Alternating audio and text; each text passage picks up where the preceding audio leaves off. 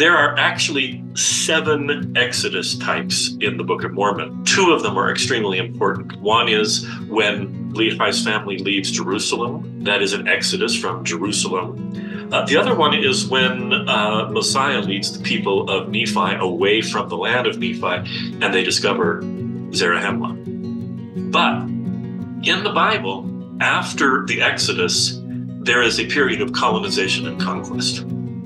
It's actually really bloody. It's the bloodiest part of the Bible. This is when the Lord commands that all of the enemies be killed, and uh, they're put under the ban, and uh, Joshua is merciless in in his conquest and colonization. Now, the Book of Mormon doesn't have that conquest and colonization scene. It presents Lehi and his family landing in the New World as they're coming to a place that has no people in it. But if you look at the second Exodus scene, where they discover the land of Zarahemla, the Book of Mormon goes to great lengths to present that as everyone is really happy and the Mulekites joined the uh, the Nephites and they became one people. But the text does not say that. If you if you read the text carefully, you see that there's always a split between the native Zarahemlans and their culture and religion and the Nephites. And those splits uh, caused three major wars, two in Alma and one in Helaman, where followers of Nehor, who was who was an original, uh, you know, was preaching what was very likely the original Zarahemlan religion, uh, try to take the kingdom back, because the Nephites came in and all of a sudden they were king.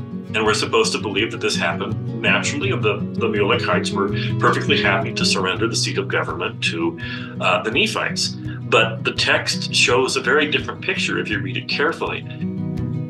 Jesus land if they live righteously. It is time for another episode of the Cultural Hall, and uh, excited because on what may very well be the very biggest week of his life, he said, "You know what? I know we're we're moving across the world and all of the things, but Michael Austin has said the Cultural Hall is so important. It's so very important that uh, you know, closing on a house be damned, helping my wife move and pack things. Nope. I'm going to spend some time with you. So I appreciate you being uh, here in the Culture Hall with us, Michael. Well, thank you very much. And thank you for having me. Uh, it's exciting week. You uh, previously uh, not in the state of Utah, and then you decided to take a position at uh, Snow College, which, for people who don't know Utah, uh, won't know that that's kind of by Manti and the Manti Temple, but it's uh, sort of a smaller, what do we call it, a junior college in the middle? Junior East? college, yeah. Uh, it's a mainly transfer institution, though we do have two four-year programs. Um, and it's uh, it's actually a wonderful college community. I, I think that I would have loved to have been a part of this when I was 18 and an undergraduate uh, a significant thing for members of the church, they'll remember that when the Manti Temple was going to be sort of renovated and they said, We're going to take the walls down, and everyone went up in arms and went, Minerva Teichert paintings, let's not do that. They announced that there would be a temple of the Church of Jesus Christ of Latter day Saints there in Ephraim. So I'm imagining that that's fairly close to campus so that students who are there are able to either walk or very quickly, you know, jog to the temple. It's very close. Pretty much everything in an Ephraim in Ephraim is walkable. Uh, it's about four blocks from the campus, and the Manti Temple is, is like eight whole miles. So it you know it will save people a lot of time and energy. Well, especially you Ephraimites, you know what I'm saying. It's as we get towards. Yeah.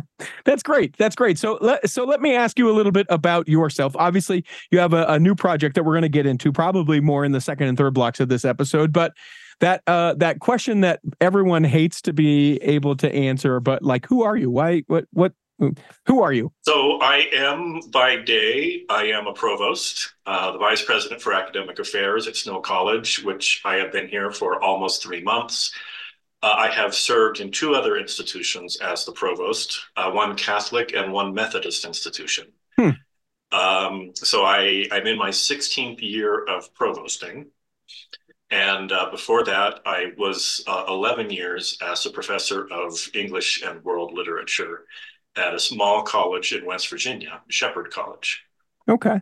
Now, uh, um, it, what what's the draw to someone wanting to be a, a, a, provost? Are you hoping to one day be a uh, university professor? Is that sort of the track that you're doing, or is there a, a university professor or oh, university sorry, president? yeah, university presidenting. Um, that is that is a track. It's actually becoming a less common track than it used to be. Many presidents now are coming from the advancement fundraising um, wing of the university or are coming from corporate positions. And that reflects the fact that uh, that most college presidents, especially at private universities, private colleges, spend most of their time raising money. Hmm. Which is the provost then is the usually the second in command at the college or university and does a lot of the things that the president used to do so that the president can raise raise money. Uh, I am very happy being a provost and provosting. Uh, I'm not sure that I would be as happy being a president, especially if it were primarily a fundraising position. And, and interesting and worth noting that you mentioned that uh, you had provosted at uh, other uh, religious institutions, but Snow College is not a religious. Snow College is not a religious institution. It is a state school, uh, and that was really what I was looking for when I moved here was a state-supported school in a in a growing area after two provost positions at private universities in the Midwest, which um, which are are contracting right now. Uh, I mean, it's a very difficult time for that entire region and for that sector. And so, and so, so you come to Utah. You are you from here, born and raised? What's what's the? So I was born in Provo. My parents were attending BYU. I only lived here for one year.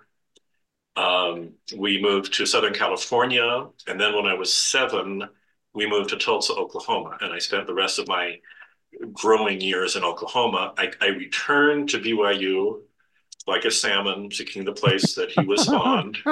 Um, I got my my bachelor's and my master's degree uh, in English from BYU. Uh, then I went to the University of California at Santa Barbara, um, which was 30 miles away from Ventura, where I lived until I was seven, and uh, got my doctorate there. And then I uh, did uh, 11 years in West Virginia, eight years in Wichita, Kansas, seven years in Evansville, Indiana, and now I'm here. Well, so a couple things along with that. Then I should be calling you Doctor Austin. So I appreciate. Uh, I appreciate. No, because then people will want me to help them, and I won't do that. no, no, thanks. I do not want to help people. And all the while, all the travels, all the different communities, always a member of the Church of Jesus Christ of Latter Day Saints. Acting? Yes, I am an active member of the Church of Jesus Christ of Latter Day Saints. Uh, all along the way, in the different areas, different experiences, yes. as far as that goes. Yes. Let me that ask has always you, been the case. Do you find what m- most people, uh, some people speak very fondly of, others people not so fondly of, that it's the same everywhere you go? Um, the same as far as just like when being... you go when you go to church, you feel like you're at home. I know that some people are like, I want it to feel different if I'm going to church in Africa than if I'm going to church in Provo. Some people really like that. Did you find it to be the same, or did you find that it had its different quirks?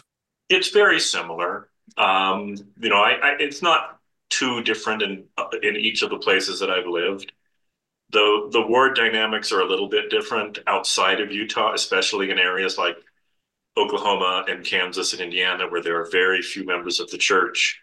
Um, there there tends to be uh, something of a split among Utah-born and native-born lines that is a lot like the the split between the Hellenizers and the Judaizers that Paul describes in First Corinthians, with many of the same controversies. Yeah. yeah, interesting. I like I like that relationship and that parallel that you've given us. So uh so then you decide just like you made that comment of, you know, the salmon going back, you were Utah before, now you're Utah again and is Utah where you'll finish out uh, your professional career, do you suppose? That is my intention. I believe so. Uh, there were several reasons for this. My wife's uh, family is in Utah, her, her mother and two of her sisters, so she has been anxious to, to return to Utah. My family is still in Oklahoma. Uh, but also a lot of my professional life is here. When I graduated from from my doctoral program, I did 18th uh, century British literature, which was was restoration literature, but it was the restoration of the monarchy of 1660 that I studied. Mm-hmm. Um, and I did world literature and I did all of my publishing and my first two books were on 18th century British literature. And that was like the focus of my career. I'd always had this nagging I really ought to study Mormon literature because that's the only thing I can speak authentically on as part of the community. I, am an outsider in every other kind of literature, but with this, this is my home culture. This is uh, this is what I know the best, and I'm going to feel more integrated as a person if I do that. So I um, I had always had a, a percentage of my scholarly life has always been with Mormon literature. Uh, that went from about 10% when I was in West Virginia. I think I published two articles uh, during that 11 years. And by the time I was uh, coming to the end of my career in Indiana, it was at about 100%. Wow. Um, I was on the Dialogue Board of Directors, and I am still on the Dialogue Board of Directors. Uh, I am one of the founders of BCC Press and spend a lot of time in Utah with that. Uh, I have come to a number of conferences. I'm uh, involved in the um, Association for Mormon Letters and the Mormon History Association. So I was finding myself coming to Utah four or five times a year for professional reasons. And my wife was coming two or three times a year for personal reasons. So it made a lot of sense for me to look at positions here. And Snow College was just an ideal position for my particular skill set. Uh, you know, I want to get into, and maybe we just cue it up, but I do have one more question um, for you before we kind of move on. Uh, we're going to be talking about the testimony testimony of two nations, how the Book of Mormon reads and rereads the Bible. That's going to be the yes. main thrust of this conversation. If you're watching us on YouTube, you can see the cover of the book. If you aren't, you can find and uh, be able to pre-order or order, depending on when you're listening to this, uh, that book and be able to purchase it. Uh, higher education in the United States is is evolving, and it seems like. Um, and you may correct me if I'm wrong, but it seems like in some ways the uh, the church is is leading a lot of the the change uh, within education. Uh, I look at examples of like BYU pathways, but then I look at some of the other, you know, what was once a four year degree is now a three year degree, and people are able to be saving money. Talk to me about the change in higher education in general, and then how the church is playing a role in it. Uh, so higher education is changing in a lot of ways, um, comparable to the way that other knowledge industries are changing.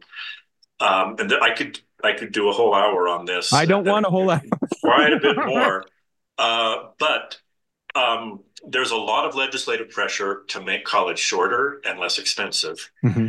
Um, and to put a lot, put as much as possible of college credit into the high schools through concurrent enrollment courses uh, the three-year degree, and right now that is not has not been approved for domestic students. That is an international degree, the Pathways program. Um, so that's that's something that is evolving right now. But but right now there's a pilot program that uh, the church schools are doing, and that is having quite a quite an effect on the Northwest Commission for Accreditation, and a lot of other schools and states and state legislatures are very interested because it brings down the price of higher education. Yeah. Um, so, and and yes, the church with BYU Idaho and Ensign College is leading there. Um, one of the things that, if you if you look at Mormon history long enough, is that Mormons are just weird enough and have always been weird enough that a whole lot of legal and institutional decisions are made because of Mormons. so this goes all the way back to Reynolds versus the United States, and you know you still see that case cited in religious freedom cases. Um, BYU has been a test case for a lot of Title IX exemptions. Um, they've been a test case for a number of religious freedom exemptions, and and so that BYU has also propelled.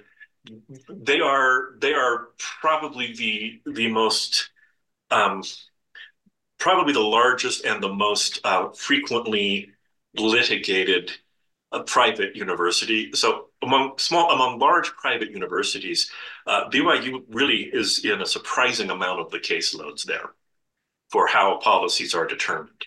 Hmm. Um, and well, I, uh, I, you know, I think that yes, they are leading out on this global three-year degree. Mm-hmm. Uh, I think that was inevitable. Sure. That, that those walls have been getting pressure for years. That that's going to happen, but I think that uh, you know the church schools have the resources and had the the program, the Pathways program, which I, I think is an excellent program, and I'm very proud that the church is doing that. But that uh, that proved to be a very good test case for a three year degree. So the BYU's and, and Mormonism in general is a, has been a test case for a lot of different propositions in education, uh, but also with other kinds of laws and societies. It's you know it it is a, a laboratory for how the freedom of religion works. I think in this country. Yeah, yeah, well said. I like that. Uh, and not an hour long, which I appreciate. You were able to. Uh, let's take a break real quick. When we come back in the second block, I'm going to have you cue us up as to what this book is all about the testimony of two nations. We'll come back and do that in the second block of the Cultural Hall. BestDJinUtah.com. You're right. It's a new ad. What? Well, it's been an entire season since I've recorded a BestDJinUtah.com ad. And well, the wedding season coming to an end at this point, but not really because what happens now is everyone who's going to get married in 2024 reaches out and says, Richie, is it possible? Do you still have this date? And I tell them, yes, hopefully. And then we get you booked. We'd love to be able to work with you. Uh, travel all along the Intermountain West. Some people call it the Jello Belt. Uh, you can go to bestdjinutah.com to request a quote. You can find us on any of the social medias at Best DJ in Utah, and uh, we can answer any questions. Affordable, yes. Over 400 five star reviews, yes. Highest rated in the state of Utah, uh huh. Go on. It's bestdjinutah.com, and, and I'll give you a little hint. It, it also helps me to be able to do this, like financially support the cultural hall through that, and you get something in return. Hi, friends. Dan the Laptop Man here from PC Laptops. You can get a brand new PC Laptops desktop, and they start at only $29 a month. And it comes with a lifetime warranty. Just check us out at PCLaptops.com. That's PCLaptops.com. In the second block of the Cultural Hall, if you are not yet a Patreon saint of the Cultural Hall, we would hope that you would be so. Uh, a couple reasons why. One is that your monetary support helps us to feel validated in that the content that we're providing for you is valuable to you. So that's one thing. Second thing, though, is you get these episodes well in advance of when they actually publish. You're able to see the videos and you're able to be a part of the secret but not sacred Facebook group where all the Patreon saints are hanging out. So do that, won't you please? Patreon.com forward slash the cultural hall to become a Patreon saint. So I, uh, you know, I get this little gift in the mail the other day, uh, and it's this book. It's the testimony of two nations. This is a University of Illinois press uh, that you have collaborated with, and and then you sort of read the the uh, byline or the second line of it. It's how the Book of Mormon reads and rereads the Bible, and I want I want you to uh, as we're talking about this I want you to to uh, consider that you're talking to that not a dumb friend, but kind of a dim friend, because I already don't know that I understand like the whole wh- what we're even talking about here. So, what is this book about? So, this book, and I, to just give you a little bit of a basis for it, um, it's the kind of work that I did in my doctoral dissertation and in one of my early books except that I wasn't looking at the way that the Book of Mormon read the Bible. I was looking at the way that 17th and 18th century British literature read the Bible. Okay. Um,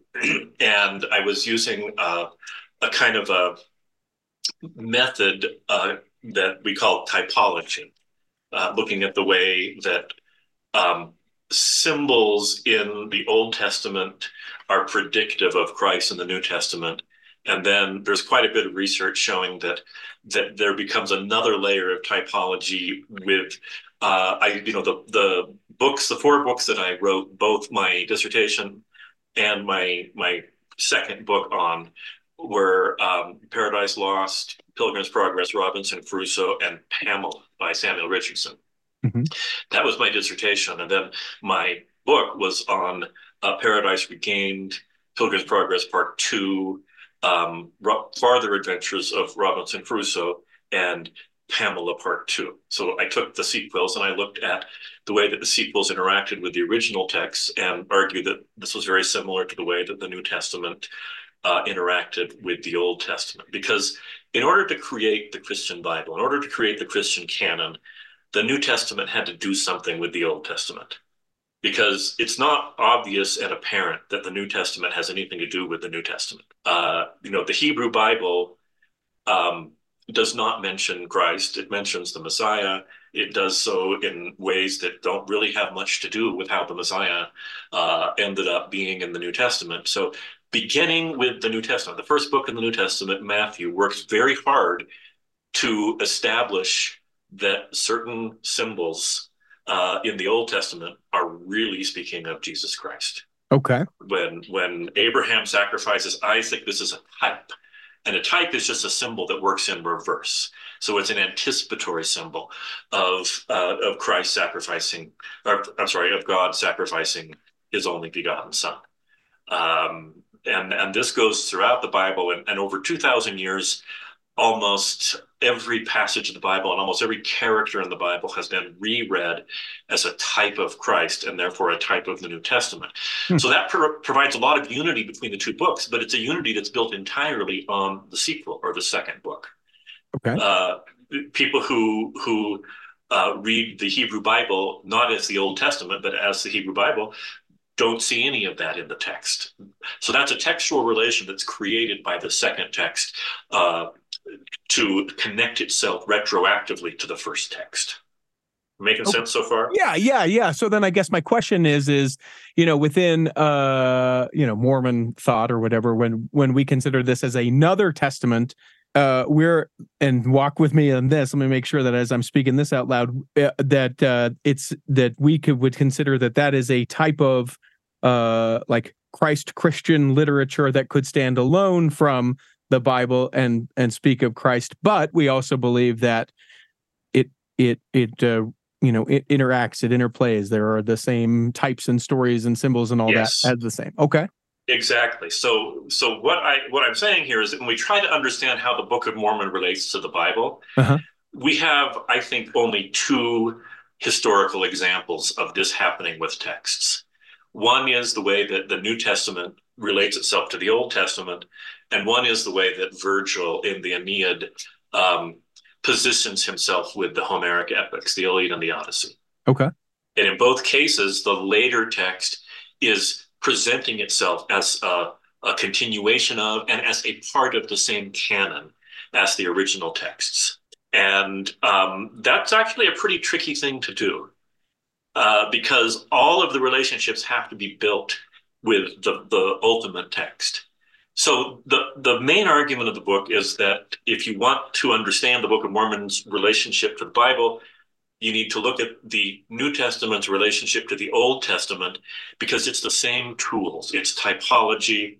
Uh, there's another concept called the type scene, which really comes from Homeric criticism, but it's it's stories that repeat themselves with a difference. And so you're so the the New Testament isn't just uh, extending the the Hebrew Bible. It's mm-hmm. it's revising it and turning it into the Old Testament. And the Book of Mormon does that with the Bible as well through typology and type scenes and other kinds of textual mechanisms uh, that create a canon. Because what we're really talking about here is canon creation. And uh, much of the kind of analysis that I do here uh, is called canonical criticism, and it was pioneered in the 1970s uh, by Brevard Childs at Yale and a number of other theologians who were looking at the way that, that the different books of the Bible all relate to each other as part of the same canon. And when you put things in a canon, they all have a relationship with every other thing in that canon that is more important than their relationship uh, to anything else, to any other text. So uh, to understand the Book of Mormon, I'm I'm saying to understand it in its canonical context, the context of the Bible and the Book of Mormon, and some of the other restoration scriptures, depending on the denomination, they accept different ones. But uh, at least the Bible and the Book of Mormon, the Book of Mormon relates itself retroactively to the Bible in, in ways that I think are really quite fascinating. Can I give you an example? Uh, yes, I will allow it. okay. So, uh, one of the most famous stories in the Bible is the Exodus. Mm-hmm. And this has a lot to do with Charlton Heston and a lot to do with the, you know, the, the great myth of Moses um, leading the people of Israel uh, out of Egypt and to the promised land. Mm-hmm. So that's a big story in the Exodus, that big old Bible narrative. There are actually seven Exodus types in the Book of Mormon. Two of them are extremely important. One is when Lehi's family leaves Jerusalem. Mm-hmm. That is an Exodus from Jerusalem. Uh, the other one is when uh, Mosiah leads the people of Nephi away from the land of Nephi and they discover Zarahemla. Both of those are Exodus scenes, and they're very clearly con- connected textually. I mean, they invoke, Nephi especially invokes the Exodus uh, in what he is doing. So these are very clearly Exodus type scenes. But in the Bible, after the Exodus, there is a period of colonization and conquest. It's actually really bloody. It's the bloodiest part of the Bible. This is when the Lord commands that all of the enemies be killed and uh, they're put under the ban. And uh, Joshua is merciless in, in his conquest and colonization. Um, now, the Book of Mormon doesn't have that conquest and colonization scene. It presents Lehi and his family landing in the New World as they're coming to a place that has no people in it. Mm-hmm. Um, now, there's a lot of debate about whether that's actually true. Um, but if you look at the second Exodus scene, where they discover the land of Zarahemla, the Book of Mormon goes to great lengths to present that as everyone is really happy, and the Mulekites joined the uh, the Nephites, and they became one people. But the text does not say that. If you if you read the text carefully, you see that there's always a split between the native Zarahemlans and their culture and religion and the Nephites. And those splits uh, caused three major wars, two in Alma and one in Helaman, where followers of Nehor, who was who was an original, uh, you know, was preaching what was very likely the original Zarahemlan religion, uh, try to take the kingdom back because the Nephites came in and all of a sudden they were king. And we're supposed to believe that this happened naturally, and the, the Mulekites were perfectly happy to surrender the seat of government to uh, the Nephites. But the text shows a very different picture if you read it carefully. You see that these wars become the same kind of colonization wars that we see in the Bible. That Exodus type seems to be suppressing uh, that third act of colonization and conquest. You know, Act One, you leave. Act Two, you wander. Mm-hmm. Act Three, you conquer this land. Um, but but it doesn't stay repressed, and and most of the violence in both Alma and Helaman um, is some configuration of Nephites fighting native Zarahemlans who have allied with the Lamanites for some or another uh, extent or time. So what what you get if you read that as a type scene you you get of course this is a, a, colonization and a conquest. That's how the type scene works. And typology shows the recurrence of historical patterns. And the idea that the nephites marched in and the zarahemlan said oh great you're here. You speak our language better than we do. We're going to make you our kings. That goes against everything we know about human cultures about how human cultures work. Sure. That doesn't happen. So so you get you get an exodus and a conquest, but you have to pull it out of the text. And the fourth chapter of the book does exactly that. It pulls that out of the text. Let me ask you this about that, though, because I think the critics of the church would just be like, yeah, you know what? Joseph Smith probably, you know, maybe he understood some things and he saw, you know, maybe he understood on a deeper level than we give him credit for that there was an exodus and then you know there was some conquest and he sort of wove that into what he wrote as the book of mormon what is is it um is it to say that we just feel like that uh you know scripture or uh canonical uh workings would would flow that way? Or is there something that would be distinctive to say oh it's clear that he could not have copied this because of this or aside from this or adjacent to this so my audience for this book uh, is both latter day saints but also um, religious studies scholars and seminaries who don't really know what to make of the Book of Mormon. Okay. Uh, I am agnostic on the question of Book of Mormon historicity. Sure. I do not take a position on that because the canonical the canonical method that I'm employing um, says, in effect, this is the text. This is what people use. This is what we've got to deal with. Mm-hmm. And and uh, and the context that matters the most is the canon that it's situated in. Okay. So I think that everything I'm saying reads exactly the same, whether you assume that this is a a work of fiction by Joseph Smith or an actual historical record uh, by um, pre-Columbian Americans. Uh, I, I, mean, you don't have to answer that question sure. for this book to make sense. Sure. Um, because either way, the the mechanisms of canonical interpretation and canon formation and typology and type scenes, uh, whether you think it has a 19th century context or an ancient American context, the most important context is the canon that it's in, which includes the Bible and the Book of Mormon. So then, as you kind of insert yourself in that, and you have these people, those of, of other faiths or who may have disregarded uh, the Book of Mormon as part of that canon, is it? Is the case to be made that it's like, yeah, bring it in. Of course, these are stories, or like how. I, I guess the thing that I always wonder is, is the Book of Mormon is such a distinct uh, either claim or book of scripture or whatever, however we want to kind of uh, label that, that there are several people that I think just dis- disregard it completely out of hand. Do people take this adventure within this book because they're trying to understand more about how it could be within that realm? Or is it for some other understanding? I'm, I'm not trying to convince anybody okay. uh, uh that the Book of Mormon belongs with the Bible. Okay. I'm trying to explain how Latter day Saints see the Book of Mormon and how the Book of Mormon ah. functions as part of that canon. Okay. There are a lot of Jewish people in the world that don't think the Old Testament has much to do with the New Testament. Sure. You know, that, that does not go without saying that the Old Testament really is all about Jesus. Right. So the new the the Christian church when it emerged adopted both the Old Testament and the New Testament as part of its canon and worked very hard textually to make those connections. I think that the Book of Mormon and the various restoration denominations do the same thing. Mm-hmm. Um, and I think that if you are part of that context, this makes a lot of sense. And if you're not, it makes no sense at all. Right. That's that's the exact same relationship that that uh, Christians have to Jewish scholars. Yeah. You know, the the the Bible as one coherent entity only makes sense from a Christian canonical context. It makes no sense from the context of the Hebrew Bible.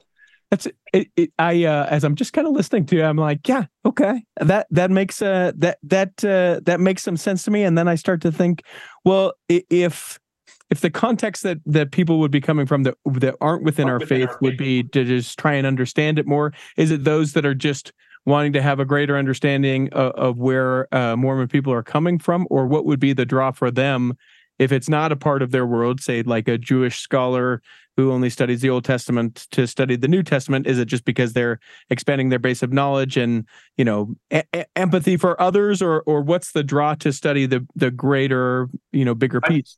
I, think there are a lot of people in the world who just want to know what other faith systems and other philosophical systems believe. Yeah. You know, there are some very, very fine Jewish New Testament scholars, and there are some very fine Christian uh, Quranic scholars.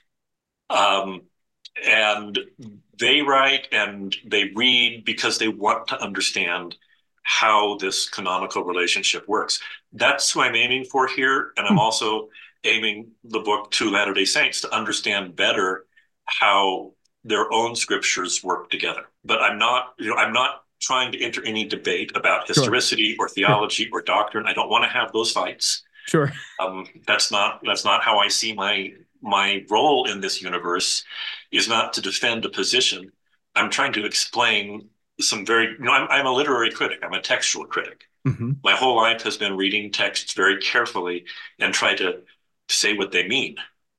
And that's what I'm trying to do here. I'm trying to read the Book of Mormon the way that I think it sees itself in relationship to the Bible, whether that's through a 19th century context or uh, an ancient American context. Uh, that question is really irrelevant to the project. The Book of Mormon has an authorship. Yeah.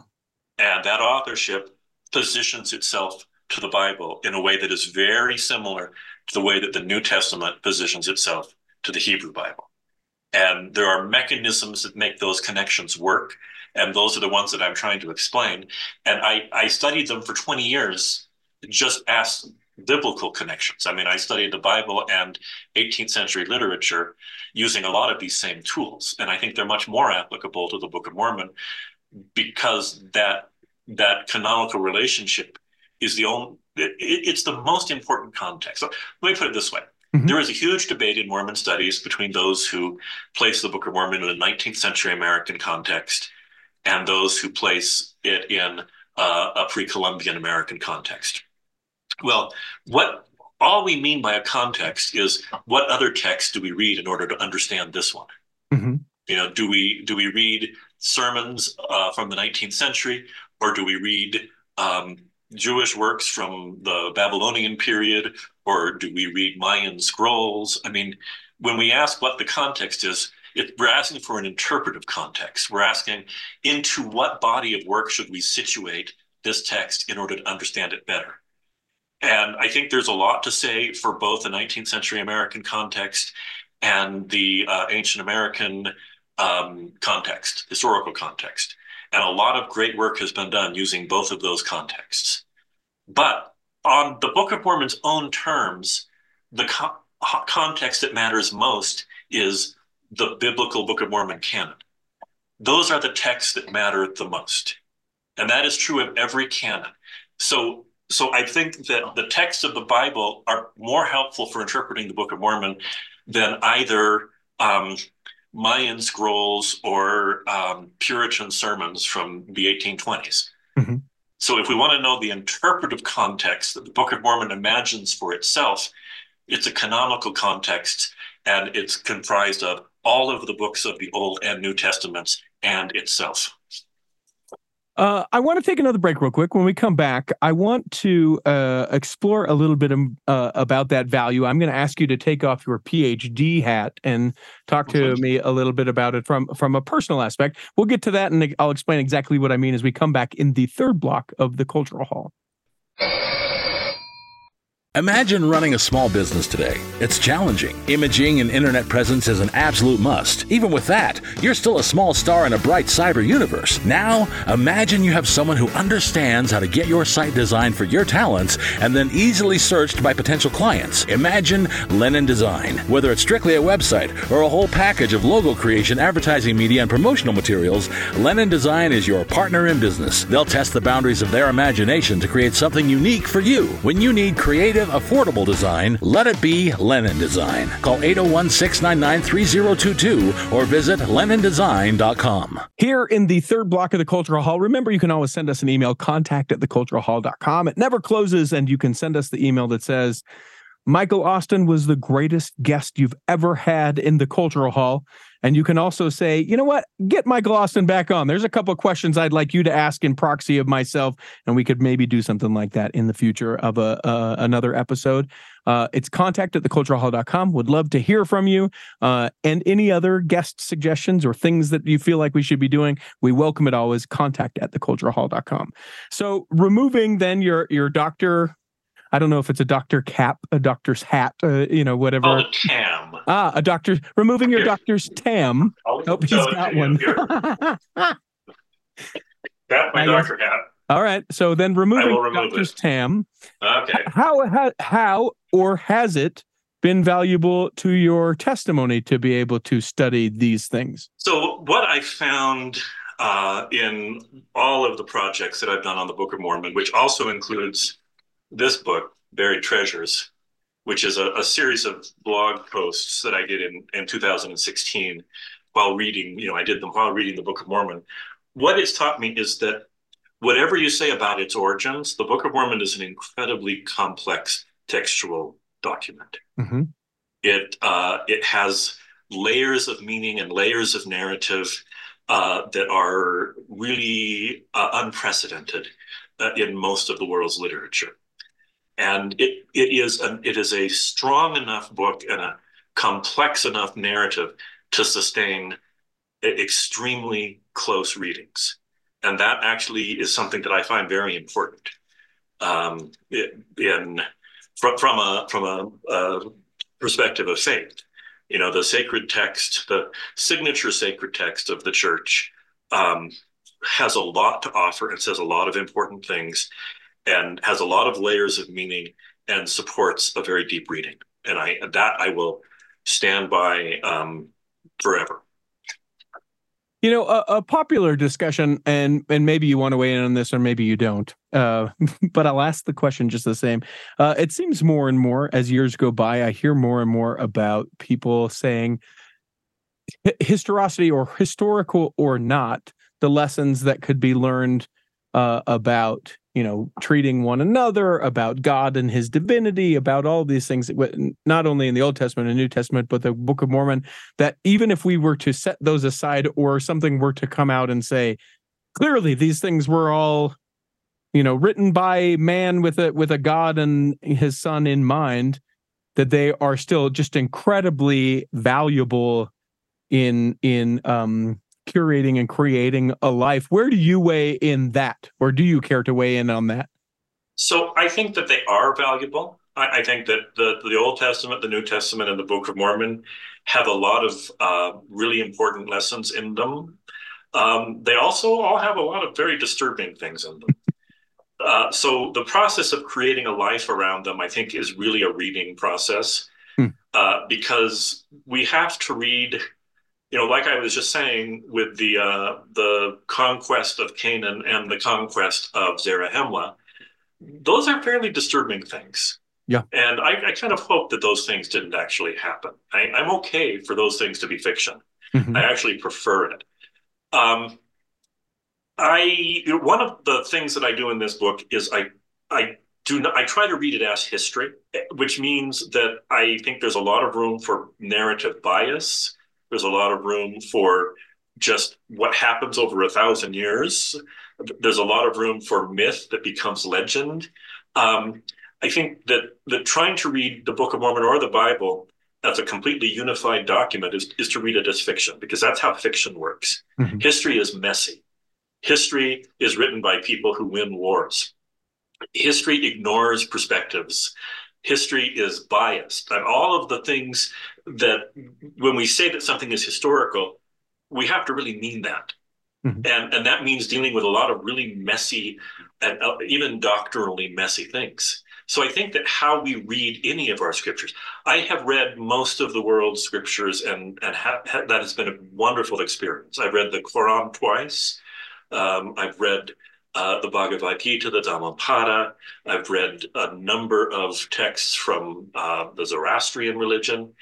All of them can be used to build a life around, and all of them require some skill uh, in determining what is and what is not valuable or faith promoting. So I, I I don't think that the Book of Mormon or the Bible are uniquely valuable. I think they are valuable along with many other texts. So, so then hearing that, I sort of think that it is, um, and you've made mention of this before, that you know the value that we find in reading the Old Testament, New Testament, and Book of Mormon is sort of the like the the main structure or main scaffolding of these things. But we live in a day and age where anyone who has an any sort of you know YouTube blog, uh, X or Twitter. You know, there's all sorts of those commentaries. Where do those things like that play into helping us really, you know, be able to either come to know Jesus or you know deepen a, a faith or or or what's what if any is the value of that outside um, sort of commentary to bring into a discussion like this? None of us has enough time to think all the thoughts that can be thought. well, all by ourselves. so I think it's helpful to see what other people think too. Um, I think it's helpful to see how other people read. Ultimately, you know, one of the one of the really tragic things about the human brain is that it was not designed to seek truth. Mm. It was designed to defend positions that were arrived at for other reasons. And you can do this with the Bible, you can do this with the Book of Mormon, you can find all sorts of things in there and you can support almost any kind of life. Mm.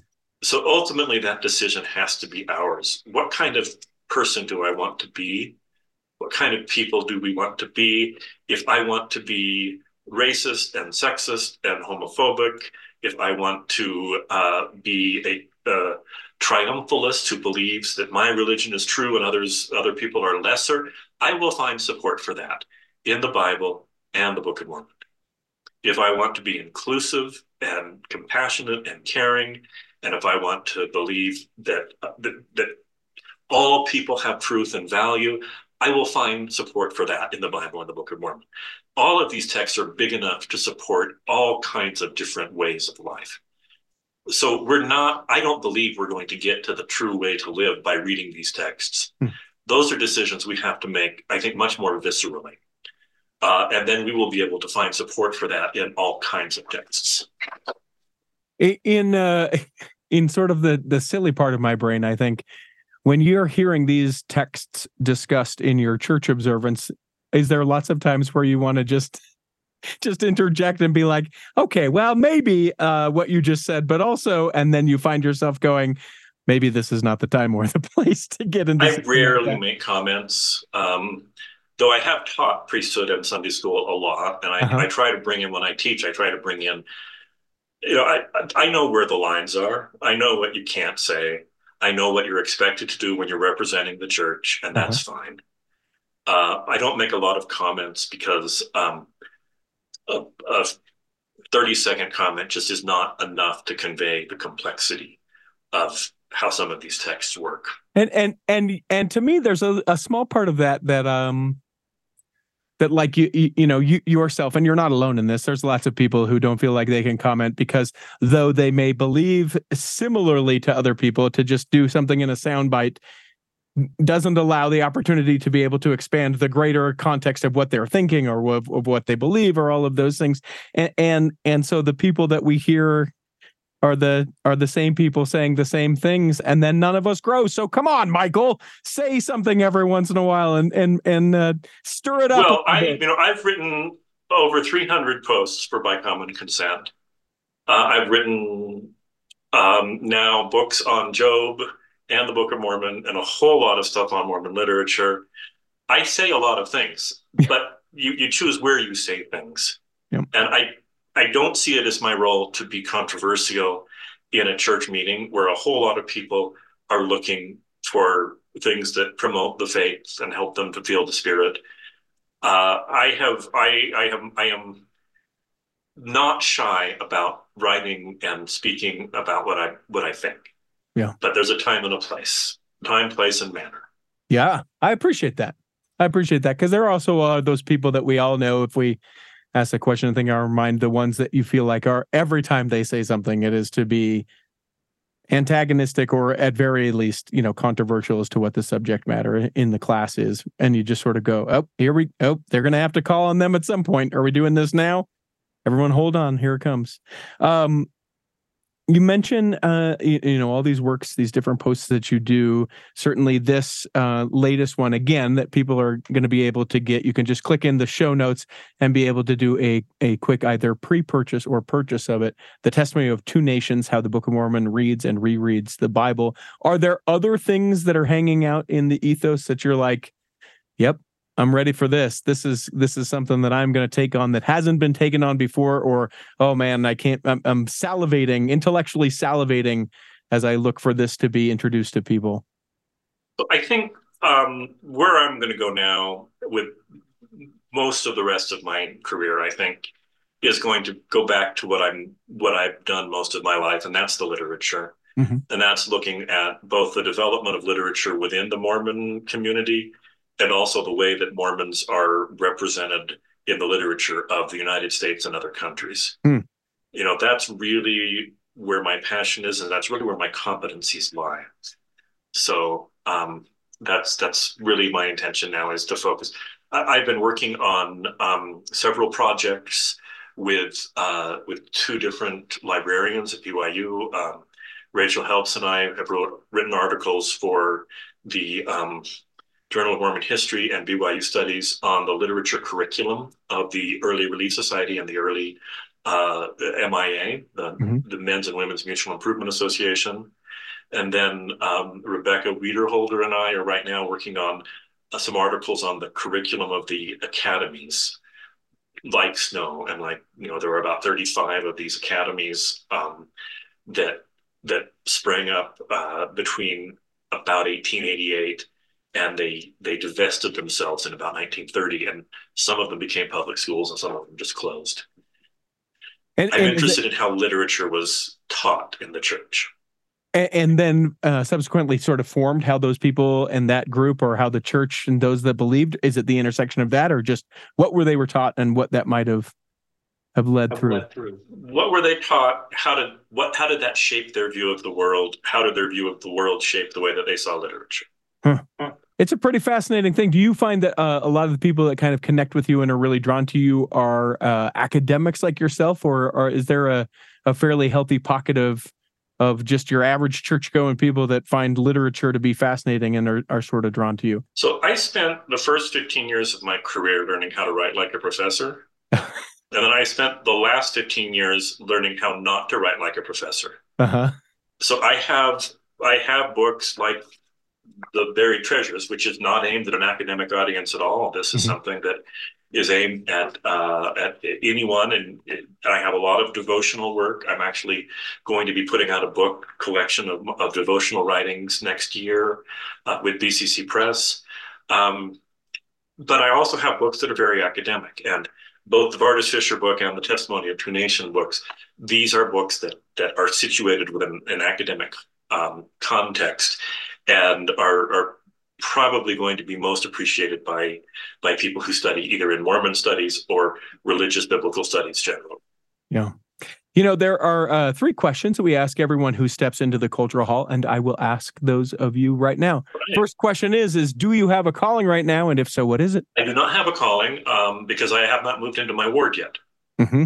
So until October, I was I was the priesthood teacher in my ward. Okay. Um, I am now living in an apartment and attending the ward that I'm going to be moving into Wednesday, and uh, cannot be issued a calling until I'm official. Oh, that's interesting because I feel like there have been other times where, like, I breathe near the building and the people have been like, "We need you.